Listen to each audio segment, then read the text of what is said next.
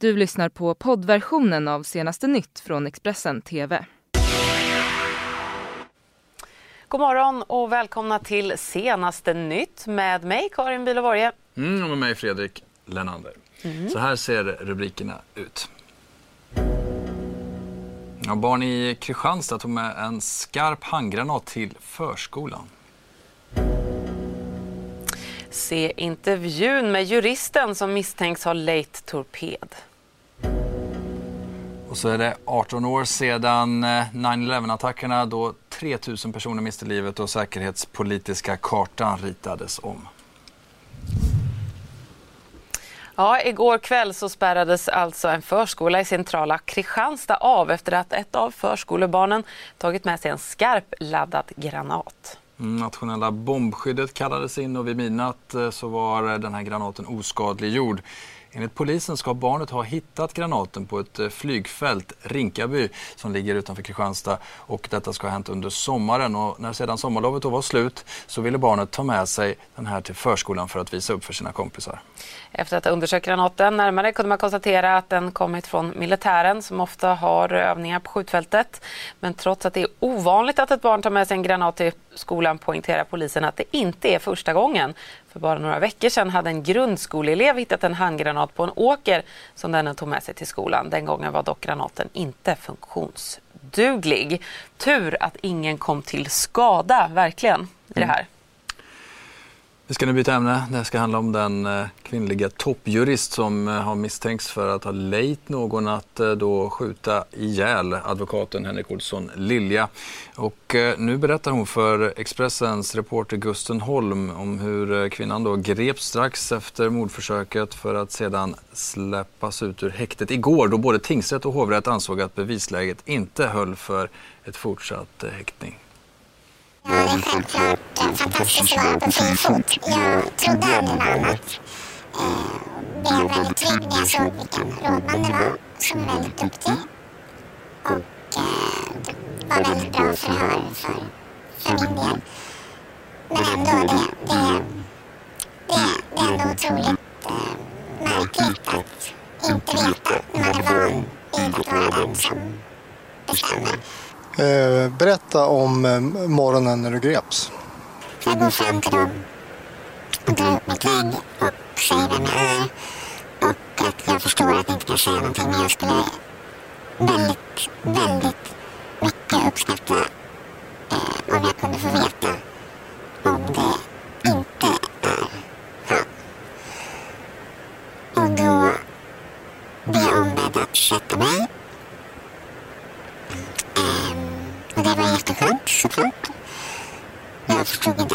inte. Så, och då fanns det ingenstans att sätta sig. Så, och det var en polisbil i närheten med, med dörren öppna. Så vi satte oss där. Och eh, en polis satte sig bredvid mig. Den andra kollegan går runt. Och eh, då säger jag så här, ja vi Ska vi börja prata om någonting? Och säger han, vi väntar bara på min kollega. Ja, självklart, så är det klart. Och så var det en kort stund som vi väntade så kom kollegan tillbaka och så blev jag informerad om och så tog han väskan direkt och eh, drog klippen. Så det gick extremt fort kanske. Ingen ordväxling innan överhuvudtaget. Jag fick inte heller reda på för vad eller vem eller någonting. Så det var helt enkelt snabba puckar. Och nu ska ni få en sammanfattning om vad det är som har hänt de senaste turerna i det här uppmärksammade fallet. Fredagen den 6 september utsattes kändisadvokaten Henrik Olsson Lilja för ett mordförsök i centrala Stockholm. Han sköts i bröstet och huvudet och fördes till sjukhus. Alltså jag såg den här mannen liggande på marken, skadad eh, på huvudet, blödande. Några dagar senare meddelade Olsson Liljas advokatbyrå att han efter omständigheterna mår bra och kommer att återhämta sig. När polisen anlände till brottsplatsen på fredagen så var Olsson Lilja talbar. Han berättade då att förövaren bakom attacken kunde vara en kvinna som tidigare belagts med kontaktförbud mot honom. Kvinnan är en erfaren domare och toppjurist som haft en privat konflikt med Henrik Olsson Lilja under en längre tid. Hon greps strax därefter i anslutning till brottsplatsen misstänkt för att ha lejt en torped för att försöka mörda den kände advokaten. På måndagen begärdes kvinnan häktad men försattes på fri fot av tingsrätten då misstankarna inte kunde styrkas. Ett beslut som överklagades av åklagaren. Under tisdagen rapporterade dock Aftonbladet att även Svea hovrätt gått på tingsrättens linje. Så till någonting helt annat. Ja, det ska handla om Katalonien som idag firar sin nationaldag, La Diada. Och eh, den här autonoma regionen i Spanien, eh, där planeras det stora demonstrationer, framförallt då i huvudstaden Barcelona. Och eh, Utrikesdepartementet uppmanar därför svenskar att undvika vissa delar av den här staden. Mm, ja, det stämmer bra det. Den politiska situationen i Katalonien är spänd och besökare uppmanas att undvika demonstrationerna och följa lokala myndigheters råd och rekommendationer, det skriver ambassaden på sin hemsida. Och så över Atlanten där det är den 11 september idag. Det betyder ju att det är årsdag för när närmare 3000 personer dödades när al-Qaida-terrorister kapade fyra stycken passagerarplan och flög två av dem rakt in i World Trade Center i New York. Och det har alltså nu gått 18 år sedan 9-11 och flera ceremonier och minnesstunder kommer att hållas idag för att minnas och hedra offren som dog i den här attacken. Mm, och I samband med årsdagen så har president Donald Trump skickat ut en så kallad presidentorder. Den ska göra så att myndigheter lättare kan lagföra misstänkta terrorister och den som finansierar terrorism utan att behöva knyta dem till ett specifikt terrorbrott. Today's executive order marks the most significant update to counterterrorism sanctions authorities since September of 2001. A new executive order signed by President Trump modernizing and expanding sanctions to combat global terrorism. The EO allows the U.S. government to better target terrorist group leaders, provides new tools to pursue individuals who participate in terrorist training. The United States can now target terrorists without having to tie them to a specific act of terror or crime. The new order also aims to sanction anyone who finances terror groups.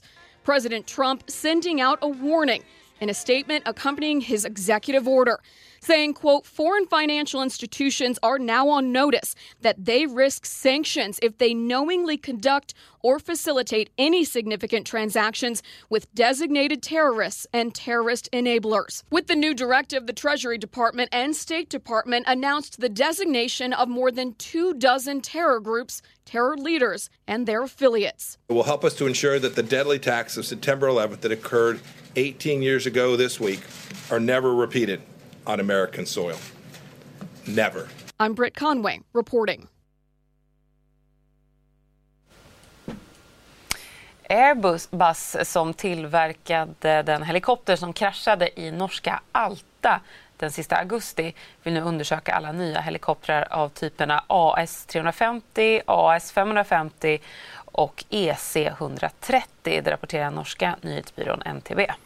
Igår gjordes de första noggranna undersökningarna av vraket och de första uppgifterna pekar på problem med axelanslutningen mellan motor och växellåda. Sex personer dog som bekant i den här olyckan, fem unga norska passagerare och då den svenske piloten. Så till gårdagens regeringsbildning där tre nya ministrar tog plats i Stefan Löfvens regering. Mm, sedan tidigare så var ju mycket klart att Ann Linde då skulle efterträda Margot Wallström och eh, det var ju dock en överraskning under gårdagen. Ja, det, det är den politik som många eh, utrikesministrar före mig, eh, Lena Eva-Lena, Anna Lind, Margot Wallström och, och jag kommer fortsätta i, på samma linje. Margot Wallström hade ut och sett en väldigt synbar eh, Eh, Eh, process och resultat i Jemenkonflikten. Det var inte allt för länge sedan heller som de båda parterna i Jemen möttes i Sverige. Hur ska du ta över den här eh, konflikten? Hon var ju nu förra veckan och pratade med alla aktörer i området. Eh, och det visar sig ju att eh, man är villig att ha samtal. Eh, man vill att kriget ska ta slut men man behöver ha mer dialog och det är ju där Sverige kommer in och kan vara den plattformen och, och hjälpa till med det. Eh, och nästa steg det är på FNs generalförsamling om två veckor. Då kommer vi ha eh, eh, också ett möte med aktörerna och fortsätta och följa upp det som Margot Wallström gjorde förra veckan. Ja, det där var ju inte överraskningen utan den kanske kommer nu snarare. ja, eller? Precis, i form av Anna Hallberg som är då Sveriges nya utrikeshandelsminister. Eh, hon saknar ju parti, partipolitisk bakgrund och var väl ett överraskande kort helt enkelt. Hon har tidigare varit vice vd för det statliga investeringsbolaget Almi till exempel. Det känns som att min erfarenhet från näringslivet just på det här politikområdet, handelspolitiken, väger över så pass mycket så det känns väldigt, väldigt bra att få, att få föra in de kunskaperna i politiken. Vad skulle du säga, vilken kommer bli din största utmaning som handelsminister? Det är ju en svår tid nu med tanke på att det pågår ett handelskrig mellan Kina och USA och det påverkar naturligtvis svenska företag också. Och vi har Brexit som ligger som en turbulent eh, faktor hela tiden. Så att just nu, de närmaste tiden, så ser jag att det här är två, två oroande frågor som påverkar svenska företag. Som ny minister så brukar man ju gå igenom och testa så frågar man andra skelett i garderoben och så vidare. Vad sa du på frågan när du fick den från Stefan Löfvens team? Jag kan svara på, på din fråga här så jag gjorde två saker för 20 år sedan som jag hade gjort annorlunda idag. När barnen var små så betalade jag eh, en gymnasieelev för barnpassning. Jag betalade också för städning och det gjorde inte jag på ett korrekt sätt. Och jag insåg det för 20 år sedan, jag har aldrig gjort någonting sådant sedan dess. Tänkte du på det direkt när du fick frågan att, att det här kommer att komma fram nu? Ja, för mig var det viktigt att, att verkligen rannsaka mig själv och se, är jag lämplig eh, för det här uppdraget? Och, och eh, det var det jag kom på. Och den nya arbetsmarknadsministern Eva Nordmark säger att hon brinner för arbetsmarknadsfrågor. Det var väl bra? Mm, ja, så passande. Vad ska man annars säga i det här läget? Men som ny minister så säger hon också att hon kommer att fortsätta att arbeta för den svenska partsmodellen och menar att det är en av styrkorna på den svenska arbetsmarknaden att det finns välfungerande parter. Ja, Eva Nordmark, när fick du frågan om att bli arbetsmarknadsminister? Det är precis två veckor sedan. Ja, det var... Eh, det kändes väldigt lockande. Det var liksom omöjligt att inte säga ja eftersom jag brinner så väldigt mycket för arbetsmarknadsfrågorna. Och jag tror att just arbetsmarknadspolitiken är helt avgörande för svensk konkurrenskraft och vårt välstånd i framtiden. Att vi gör rätt saker nu när arbetsmarknaden också förändras väldigt kraftigt. Det spekulerades ju för just marknadsminister, eller arbetsmarknadsministerrollen redan i januari. Var du besviken på att du inte fick frågan då? Nej, jag var väldigt glad. Eh, det var ju så att jag ganska nyligen omvald till ordförande i TCO så det var verkligen min plan. Men när jag fick eh, frågan från statsministern och det gäller arbetsmarknadens utveckling och framtid så är det klart att eh, jag som brinner jättemycket för de här frågorna hade svårt att säga nej då. Då var det ett ja. Så det lät det från de inblandade ministrarna. Nu ska vi också höra från oppositionen vad de anser om eh, den här regeringsförklaringen då som presenterades under gårdagen av statsministern.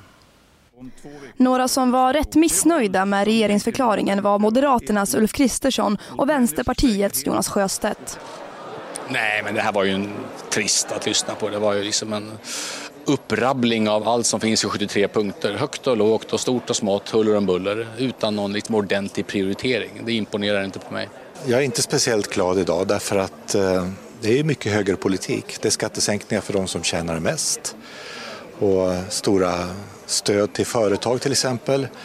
Och det allvarliga är att det sker samtidigt som vi har en våg av väldigt stora neddragningar i sånt som äldreomsorg, och sjukvård och skola. Och det nämns inte. Den här krisen som finns i kommunerna och regionerna den är helt osynlig i regeringsförklaringen.